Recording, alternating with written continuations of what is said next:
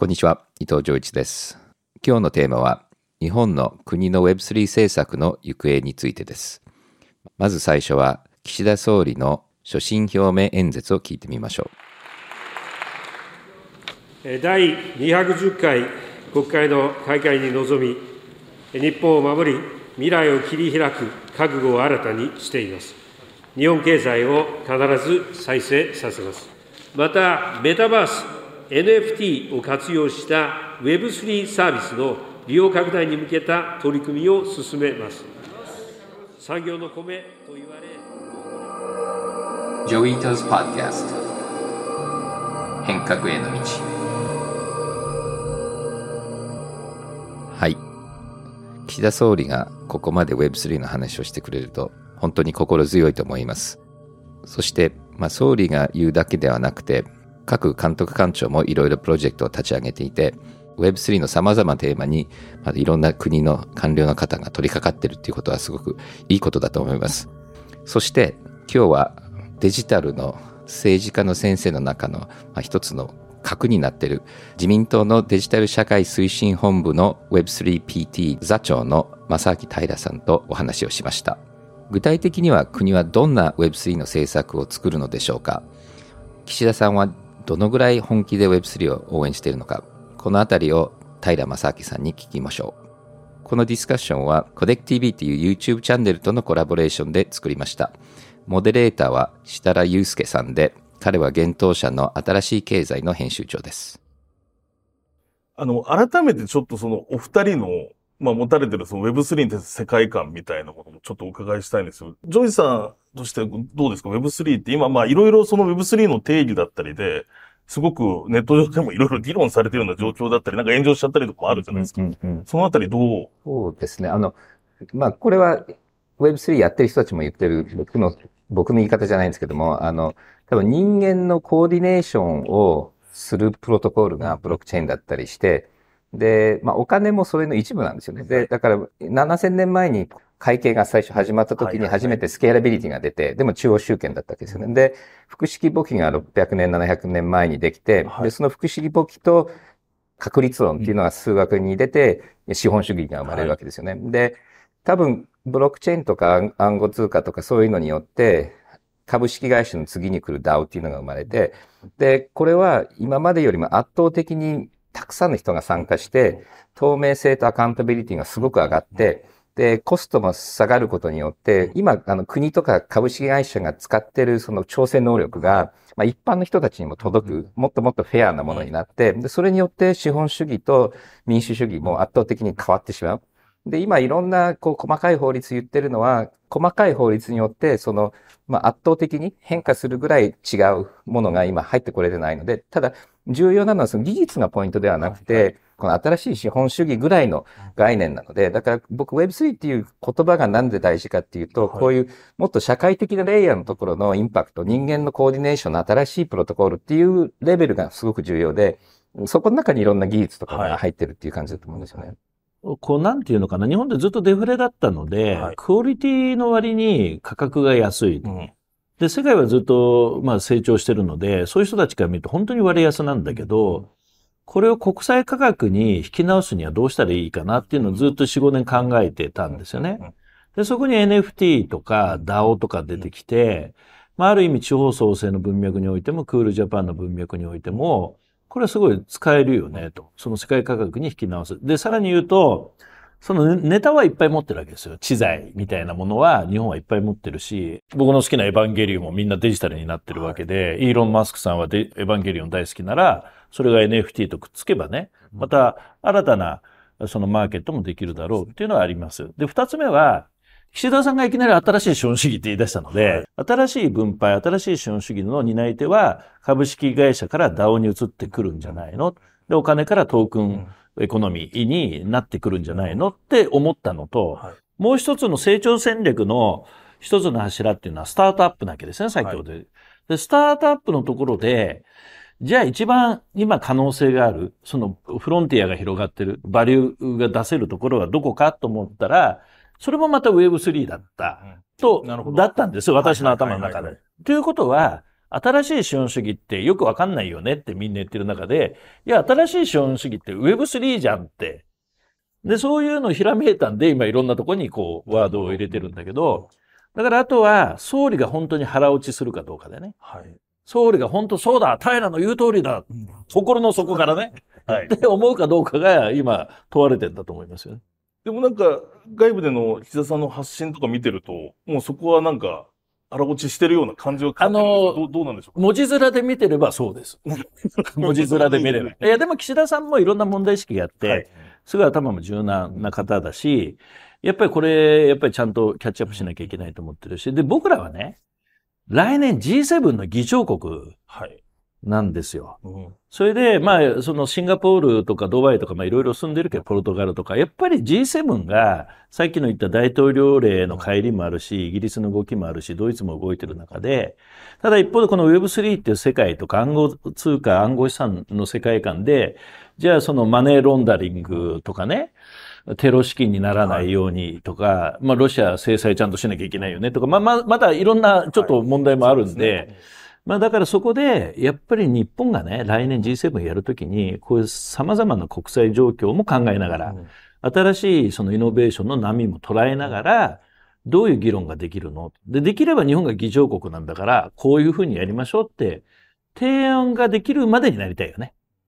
ジョイさんもさっきホワイトペーパーその英語版のを拡散されたりとかお話しされてましたけど、この今の日本の状況って逆に海外でどう、どう見えてる？うん、あの、平さんたちがやってることすごい聞いてて、はいあの、今やっぱりすごい期待は上がってる。うんで、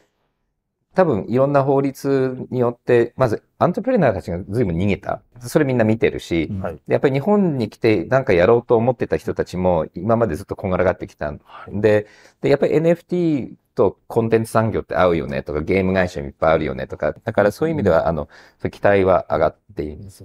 そもそもなんかあのビットコインのサトシナカモトっていう名前もそうですし、うんなんかその日本由来感があるので、で、さらに多分、あの暗号資産に関して法律を定めた多分世界で一番の国じゃないあですか。そうです、そうです。で、まあ、もろもろ。ハッキング、ハッキング事件があるまでは、本当に、あの、特に4、5年前はすごい海外のカンファレンス人が来てたのが、それがなんかこう、パタリとうんうん。なってしまったんですけど、ここに来てちょっとこう、もう一回盛り上がるみたいな状況って、そうだね。規制は早かったし、うん。技術的には結構理解度は高いと思うんだけども、アメリカの方が結構ね、いろいろ追っかけてるので、うん。アメリカの法務省は結構エクスペリエンスついてるんだよね。戦いの中で。なるほど。だからやっぱりあの日本は法作りの規制が結構細かくしてて、まあいろいろ勉強はしてるんだけども、実際もう少しオープンにさせて、ああでもない、こうでもないってこうなんかインタラクティブにするとスキルアップすると思うので、多分やっぱこの現場、日本のその現場のフォースがもう少しスキルアップすると、それとその規制改革を一遍、同時にやった方がいいと思うんですよね。それが次のフェーズじゃないかなと思う。ん。ですよねなるほでも、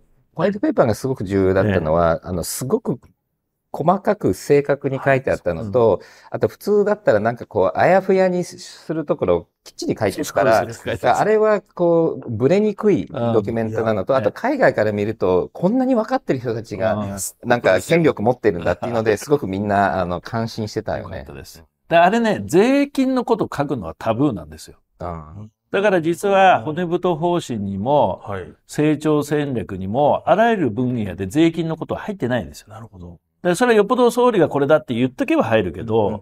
税金っていうのは年に一回あそこで議論するって決めてるもんだから、うん税金のことはちょっと書けませんって。だから、だってそれは財務省う以外は書けないし、財務省も書けないです。財務省が書いたら自民党の税調から何をお前勝手に書いてんだって言われるんで、ただ方向性としてもこれがボトルネックで、例えばガバナンストークン。うん例えば、その、民個人もトークン持ってるときに、トークンからトークンに買い替える、置き換えるだけで税金がかかってくるとかね。で、これはやっぱり、まあ、ボーリングでいうとこのセンターピンだから、他のピンが全部倒れたところで、ここで倒れないとストライク取れないよねっていうんで、まあ、書いちゃったっていうことですよね。あの、書いちゃいけないのに書いちゃったっていう。だからそれは方向としては分かりやすかった。ただ税調の幹部からしてみたら、なんだあいつらって、多分非常に不愉快に思ってると思いますけど、ただそれはやっぱりみんなでこれ必要だ。あと世界の流れを見ながら、まあどう実現していくかですよね。ルイさんもおっしゃってた通り、本当にこんなに細かいことを定義してるんだっていうところと、あと、かねてからまあ僕もそう Web3 の起業家と話して、それこそ渡辺壮太君とか話してても、その、もちろん税制もあるんですけど、なんとなくそのやっていいこととやって悪いことがよくわからないっていうのが一番スタートアップにとって困るっていうことをよく聞いてたんですよ。それでシンガポールに行ったとか。なんですけど、今回のあのホワイトペーパーを見ると、もう明確に、そう、そういうことは相談してちゃんとこ、例えば賭博の話も答え出すんだみたいな書かれてるんで、すごいな、ただ危険なのは、はい。日本の政治家の、政治の動き方わかんない人からすると、こんだけ分かってんだから変わるだろうと。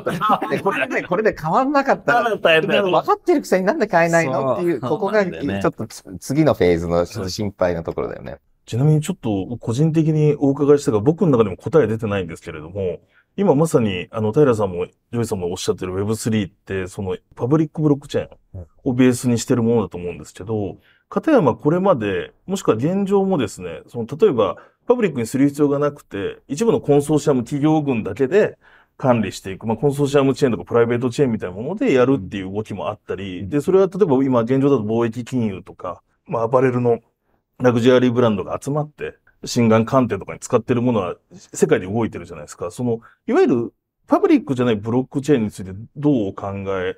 そ、それとこのパパブリックチェーンみたいなものとどうなってくるか先をちょっとお考えなのか。まあ僕はパブリックブロックチェーンがないと、ももうう全然違う。全然違うで、うんパブリックブロックチェーンがあって、その下に、その、そこでできたスケーラブルな企画をプライベートで使う。だからインターネットがある前に、マイクロソフトのパソコンとアップルも繋がんなかったのよ、昔。で、やっぱり TCP/IP ができることによって全部繋がるようになったんだよね。で、それと同じで、ほっとくとメッセンジャーみたいに全部繋がんない世界ができちゃうの。そうすると利便性も悪いし、スケーラビリティもないし、世界的に競争できないものばっかりできちゃうんで、だからやっぱり根っこにはパブリックブロックチェーンがあって、そしてその用途によってはプライベートなものあってもいいんだけども、ただプライベートのことだけやって済んじゃうと、これ繋がるところに投資する人がいなくなる。なるほどでなるほどで、やっぱり圧倒的に標準化した方がコストが下がる。で、コストが下がるっていうのは、お金持ちが儲かるんじゃなくて、一般の人たちが参加できる。これはベンチャーもそうだし、個人もそうなので、だからやっぱりメールは昔あったんだけど、大企業の中ですごい高いお金でやり取りしてたんだけども、それが普通の人ができるようになって、もうほぼタダになったことが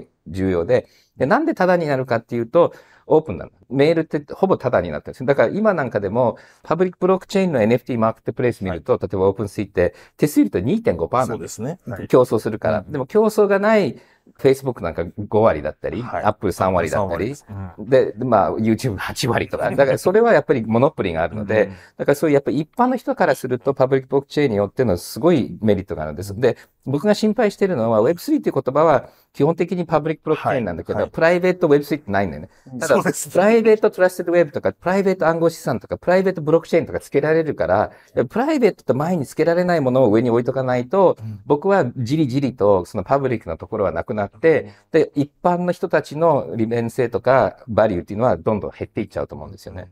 あの、うちのはい。 NFT PT で僕がずっと言ってるのは、やっぱりこういろんな人の話を聞けば聞くほど Web3 の爆発力が最大化するのはやっぱりパブリックチェーンで暗号資産決済。うん。うん。うん。で、日本っていうのはどんどんセキュアにしなきゃいけないっていうのを答えるために、そのまあ大企業が集まってコンソーシアム作って、プライベートチェーンです、クレジットカード決済ですって行きがち。やっぱり日本的なのはやっぱりみんなそっち行っちゃうんだよね。プライベート、そうですね。クレジットカード決済、はい。パーミッション型。はい。だからやっぱりパーミッションレス、パパブリッうん。ク、暗号資産っていうのが、まあ三種の神器みたいな感じで、これが揃うと、さっき言ったようにいろんな経済波及効果とか爆発力が生まれてくるっていう一応認識は、うちの PT はそういう認識でいこうっていうことで、NFTPT はやってます。結局、供給側の文脈と供給側のルールと供給側の手数料になるんだよね。で、それはやっぱり運営してる人たちからそれの方が楽なんだけども、で、それはだからやっぱり政治でやんなきゃいけないのは、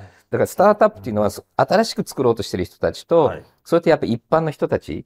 がやっぱり得するためにうんは、その、やっぱり供給側の概念から離れなきゃいけないので、大手の民間だけに任せたらプライベートのものになっちゃうと思うんだよね。で経産省とかよくね、注意して見とかないとね。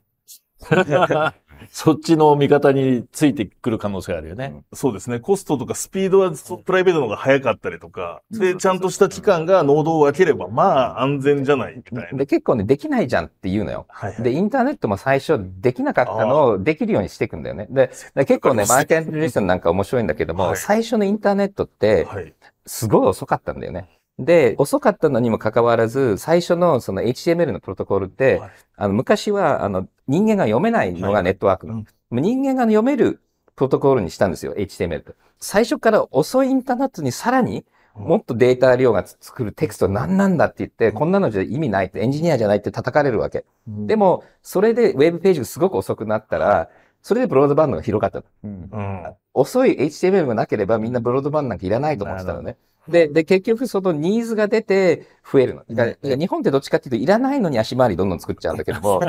でも、そうじゃなくてみんなが遅いって言ってるところで、そこで供給していけばいいので、そうするとこう必要なイノベーションが起きてくる。だからやっぱりギリギリ今動かないブロックチェーンの上でなんか実験的に作っていって、ちょっとずつ早くしていくっていうのがポイントなんで、でそこで今逃げて、なんかじゃあデータベースでやっちゃうっていうのはそのそもそもインフラのこう発達の仕方のフィロソフィーが違う。もうちょっとお伺いしたいのが、まあ、今まさにその規制の部分で、規制というか法律の部分、テラスで動いていただいて、こう変わっていくとか、税制とかも変わっていく方に動かしていただいてると思うんですけど、まあ、それが全部、もう仮にですけど、全部もう思い通りになりましたよってなった時に、なんか日本のスタートアップとか企業家たちに、とはいえそっからなんかこう世界で競争みたいな話になるじゃないですか。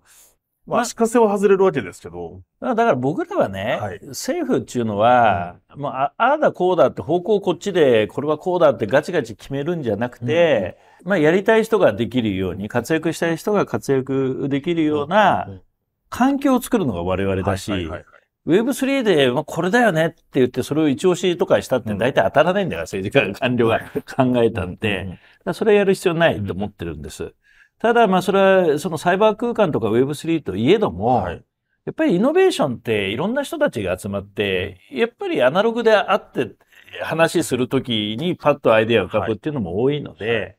ですからまあクリプト人材と言われる人たちが日本が好きだって人がいっぱいいる以上はね、まあ税制とか規制もそうなんだけど、はい。そういう人たちが入国しやすい、滞在しやすいっていう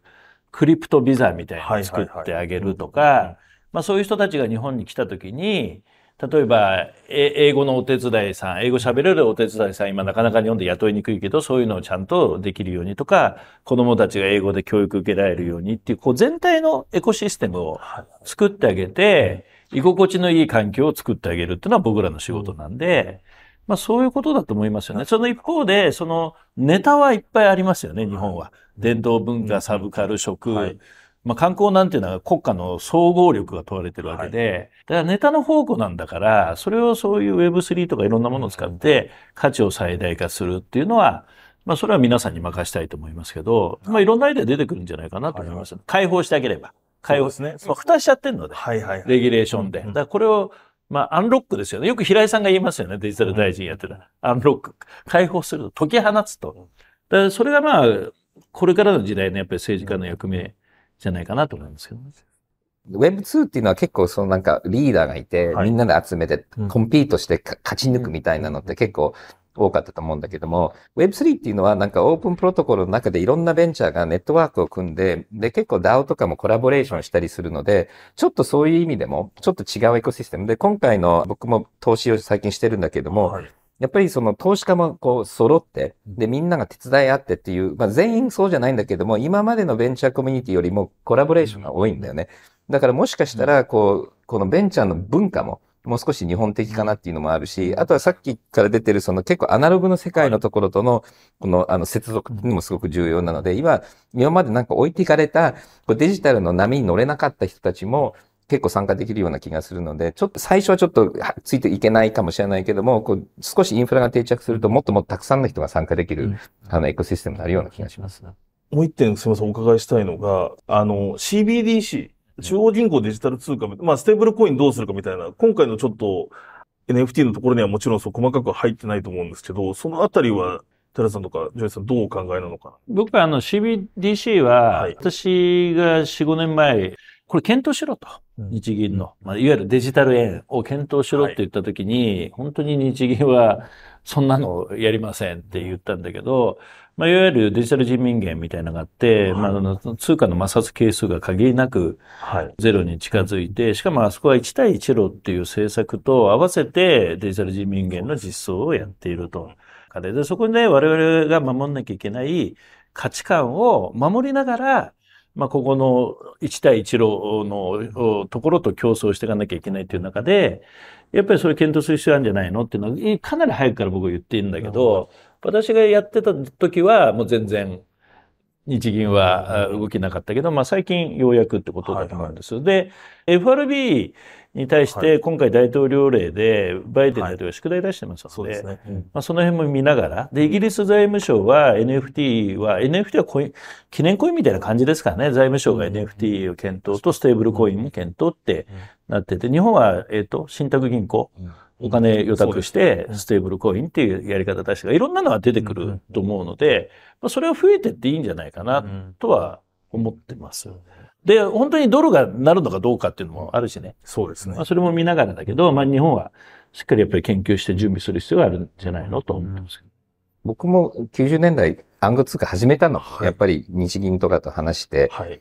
あの、まず円をするの、うん、で、僕が立ち上げた MIT のグループも、あの、アメリカの連邦銀行のプロジェクトハミルトンという、あの、CBDC やってるので、僕はもう最初から最後まで CBDC はもう一番重要なアプリケーションであると思うんですね。で、そこにステーブルコインと共存するのか、うん、どっちかが強くなるかっていうのは、うん、まあ、はっきり言って、そのユーザー側からするとどっちでもいい。うん、ただ、ちゃんと動いてほしい。で、ちゃんとステーブルであってほしいっていうのがあって、で、圧倒的にニーズが今上がってるから、これ誰かがやんなきゃいけないよね。で、で、一番最悪なのはどっちもやらない。だから今のクリプトのレールの上に乗っかんないと意味がないんだよね。やっぱりメタマスクに入んないと意味がないんで、だから CBDC もなんか、なんちゃってブロックチェーン使うとか、あとは、あとは例えば、あの、銀行やるけど預金がないとダメだとか、なんかその、いろいろこう、落とし穴たくさんあるので、はい、だから僕は両方、CBDC とステーブルコインを両方やって、うん、で、最後マーケットで戦ってもらうっていうのが、うん、まあユーザーからするとベストで、で、多分銀行からすると、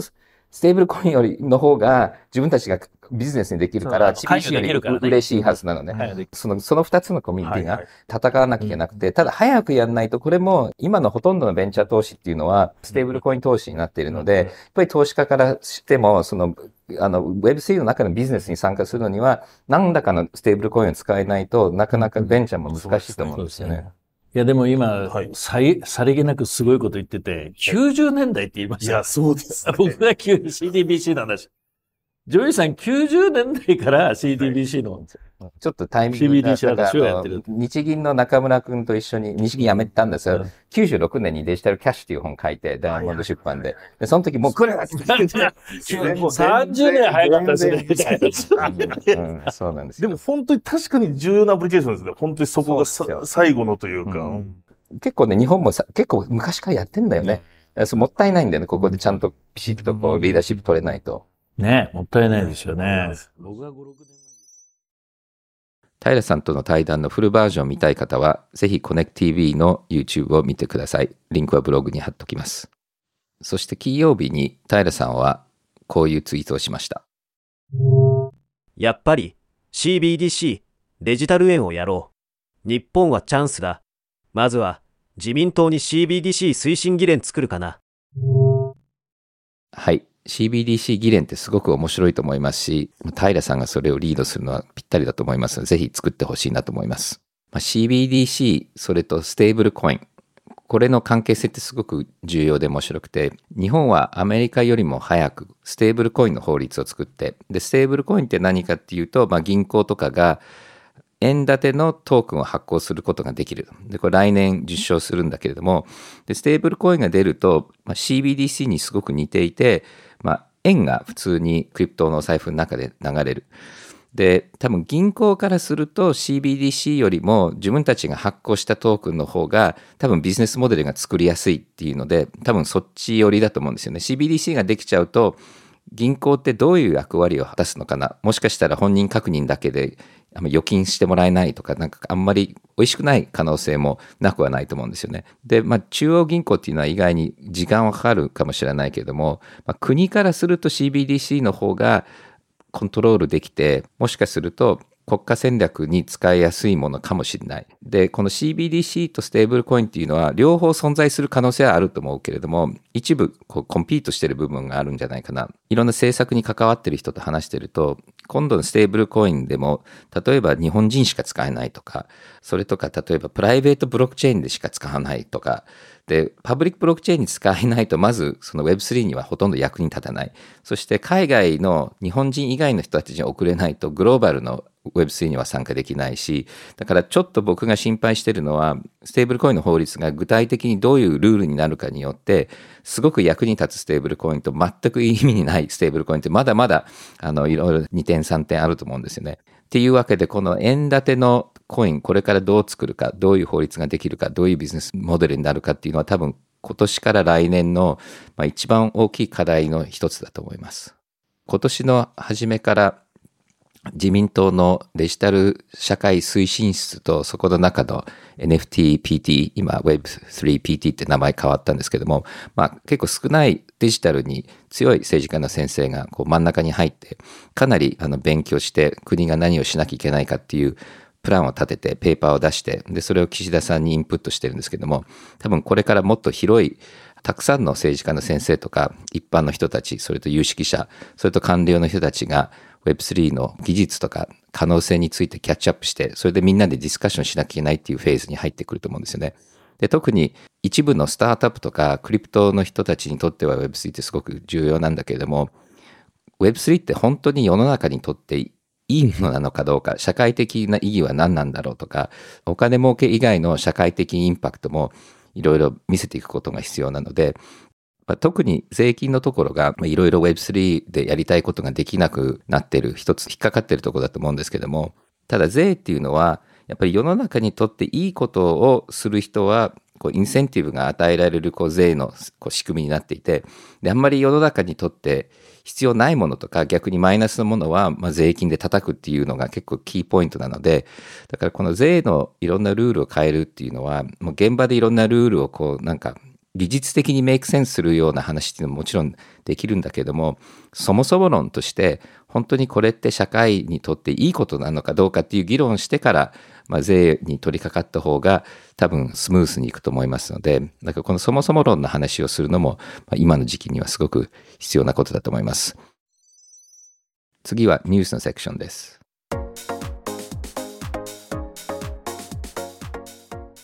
分散型取引所を管理するウーキーダオを相手取り、CFTC、アメリカ商品先物取引委員会が起こしていた裁判が、前例のない展開を見せています。焦点となっているのが、裁判の召喚状や訴状の送達方法です。裁判所は、DAO の掲示板やチャットを通じて召喚状を送達することを許可したものの、これは不当であると、複数の団体が抗議。固有の中央管理者が存在しない DAO への法的規制が、今後、どのような動きを見せるのか注目を集めています。はい。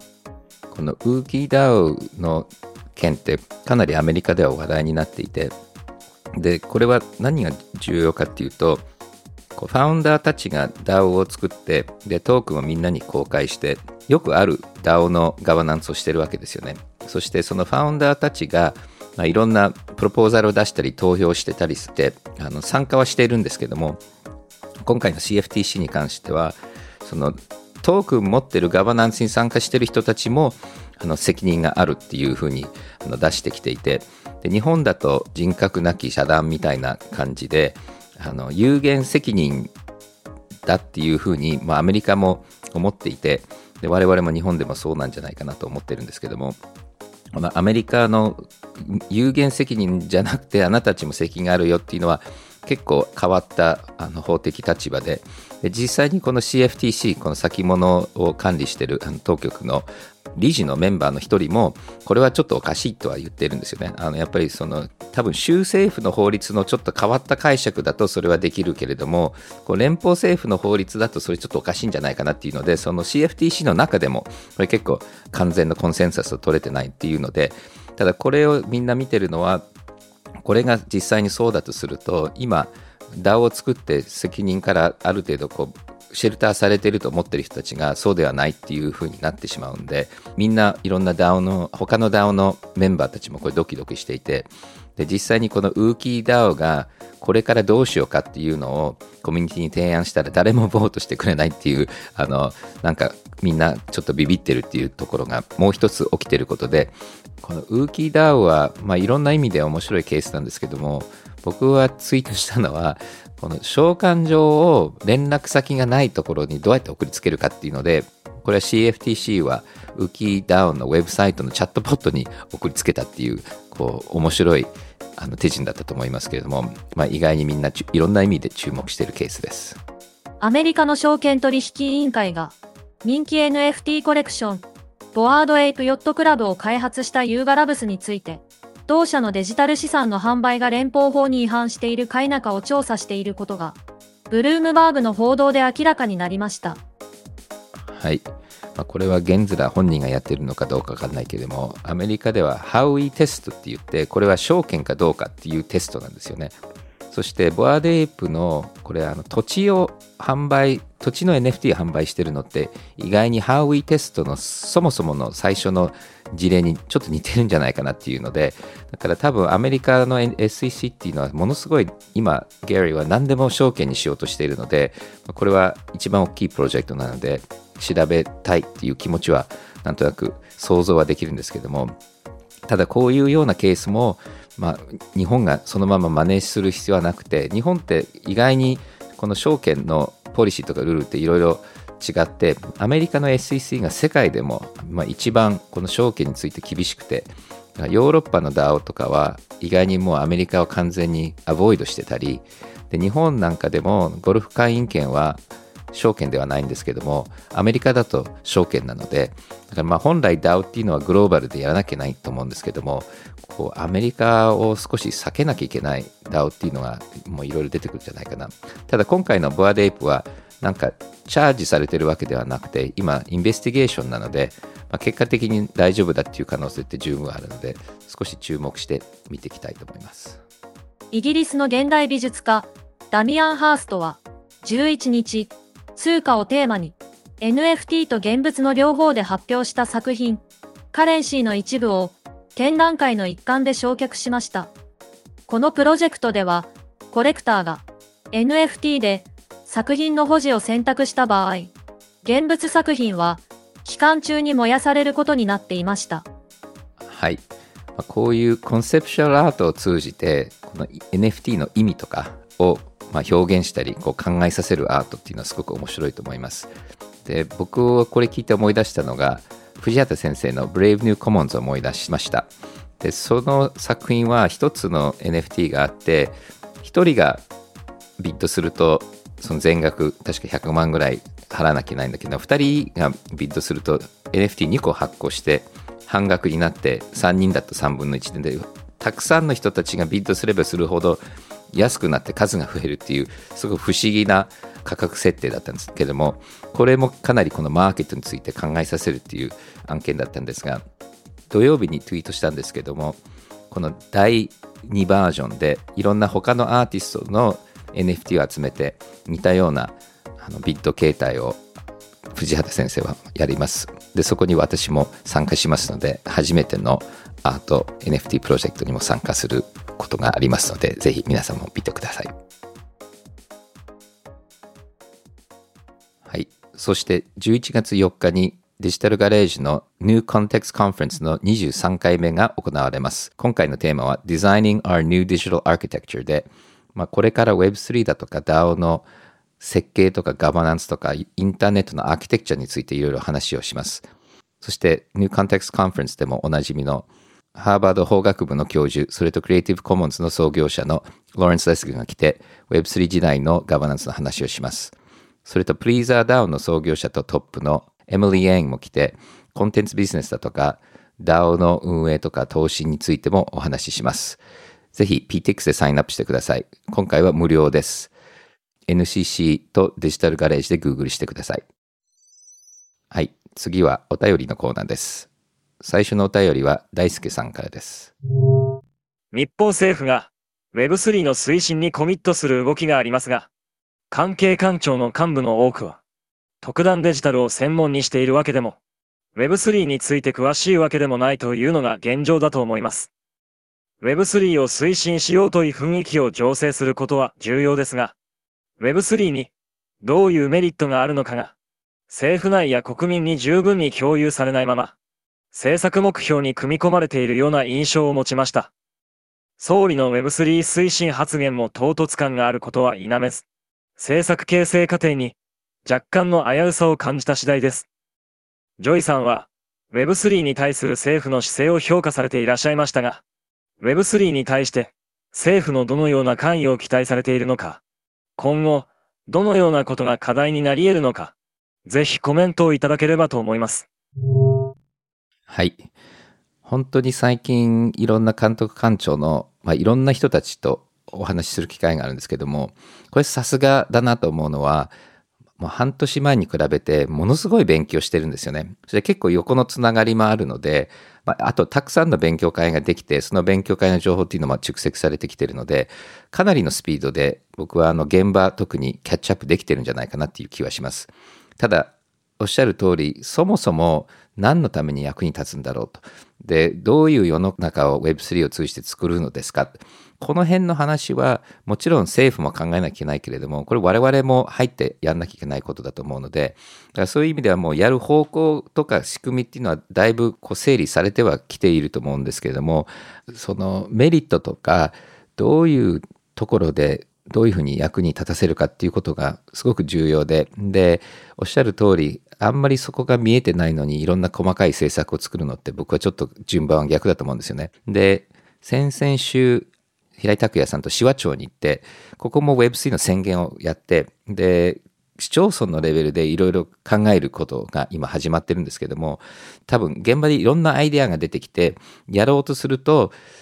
できないこととか引っかかることとかたくさん出てくると思うので、だからもちろんこう抽象的にどういうふうに役に立つかっていうのを考えるのはあるんだけども、やっぱり学歴証明書作ってみるみるとか、あの市町村のあのローカルカレンシーを作ってみるとか、まあ、我々はクリプトバーン DAO を作るとか、変革の DAO を作ろうとか、そういう、まあ、具体的にいろいろやってみると、どういう使い方があるのか、どこが役に立つのか、どこは今までの株式会社と違うんだろうっていうことができると思うので、だからもちろん考えたりするのも重要なんだけども、手を動かして実験を行うことによって、多分どういう政策が必要かっていうのをそこから生まれてくると思いますので、勉強会とともにいろんなあの手を動かす実験をすることも重要だと思います。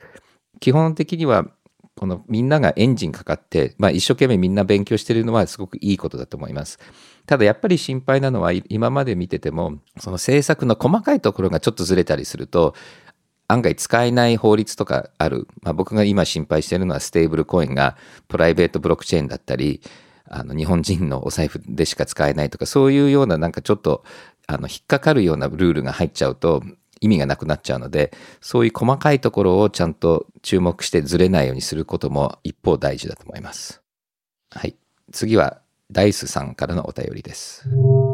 インターネットが普及し始めてから地方の活性化に有効と言われてきてまだその道半ばとも言えるかもしれませんが Web3 の流れはより地方に力を与える技術と捉えていいでしょうか？はい。多分コロナで随分地方からでもリモートできるよねっていうのは結構大きなひらめきで、そしてさっきの話の紫波町でも、エルテっていう会社が本社を紫波町に戻して、紫波町からいろいろやってるチームがいるんですよね。そういう意味で言うと、このリモートワークとこの Web3 の掛け算、これによって結構地方はパワーアップするんじゃないかなっていう気がするので、だからもともとこのデジタル田園都市国家構想って僕もあんまり最初はイメージ湧かなかったんだけども、最近ちょっと地方に行って Web3 のアントプレナーと話すようになったら、なんとなくイメージが湧いてきたので、僕は地方と一緒にこの辺をやっていくのはとてもあの楽しみでチャンスあると思います。最後のお便りはムムさんからです。ヤマトと呼ばれる NFT が突如アクセスできなくなったようです。ヤマトは画像を ITFS 上に置いていましたが、運営元がサポートをストップしたため、ITFS 上から消えてしまい、その結果として、オープン C に一切表示されなくなってしまったようです。NFT 含めブロックチェーン上において、フルオンチェーンであることで、誰も消したり、奪ったり、書き換えたりできない状態にあるのが、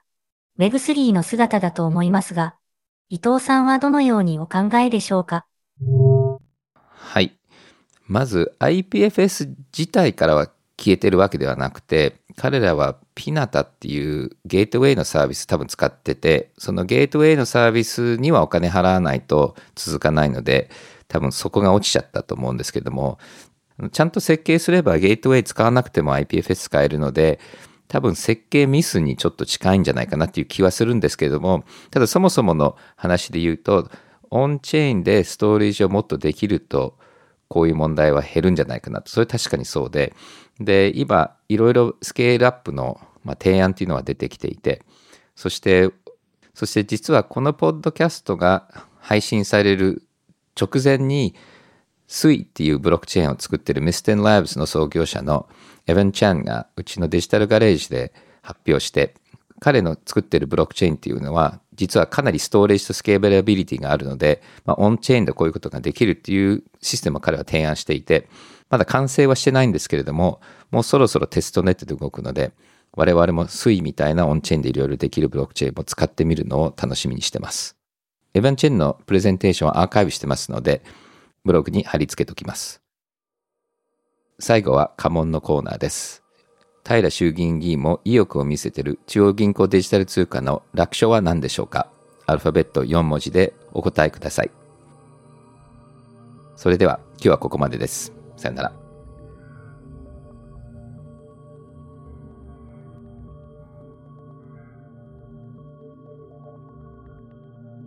このポッドキャストでお話しする内容は、クリプトや Web3 に関する一般的な情報に過ぎず、これらへの投資の勧誘を目的としたものではありません。また、特定のトークンなどの推奨を目的とするものでもありません。クリプトの投資と売買は、とてもリスクが高いものです。自分もやりたいと思ったら、プロのアドバイスをもらってから参加してください。また、最終的な投資決定は、皆さんご自身の判断でなさるようにお願いします。デジタルガレージは危険な海に最初に飛び込むファーストペンギンスピリットを創業以来大事にし続けていますこれから来る Web3 オープンソース時代を見据えたテクノロジーで新たなビジネスを生み出す仲間を募集しています番組詳細欄にあるリンクよりぜひご覧ください Web3 is here. Join us. Join the first penguins. New Context Designer, Digital Garage.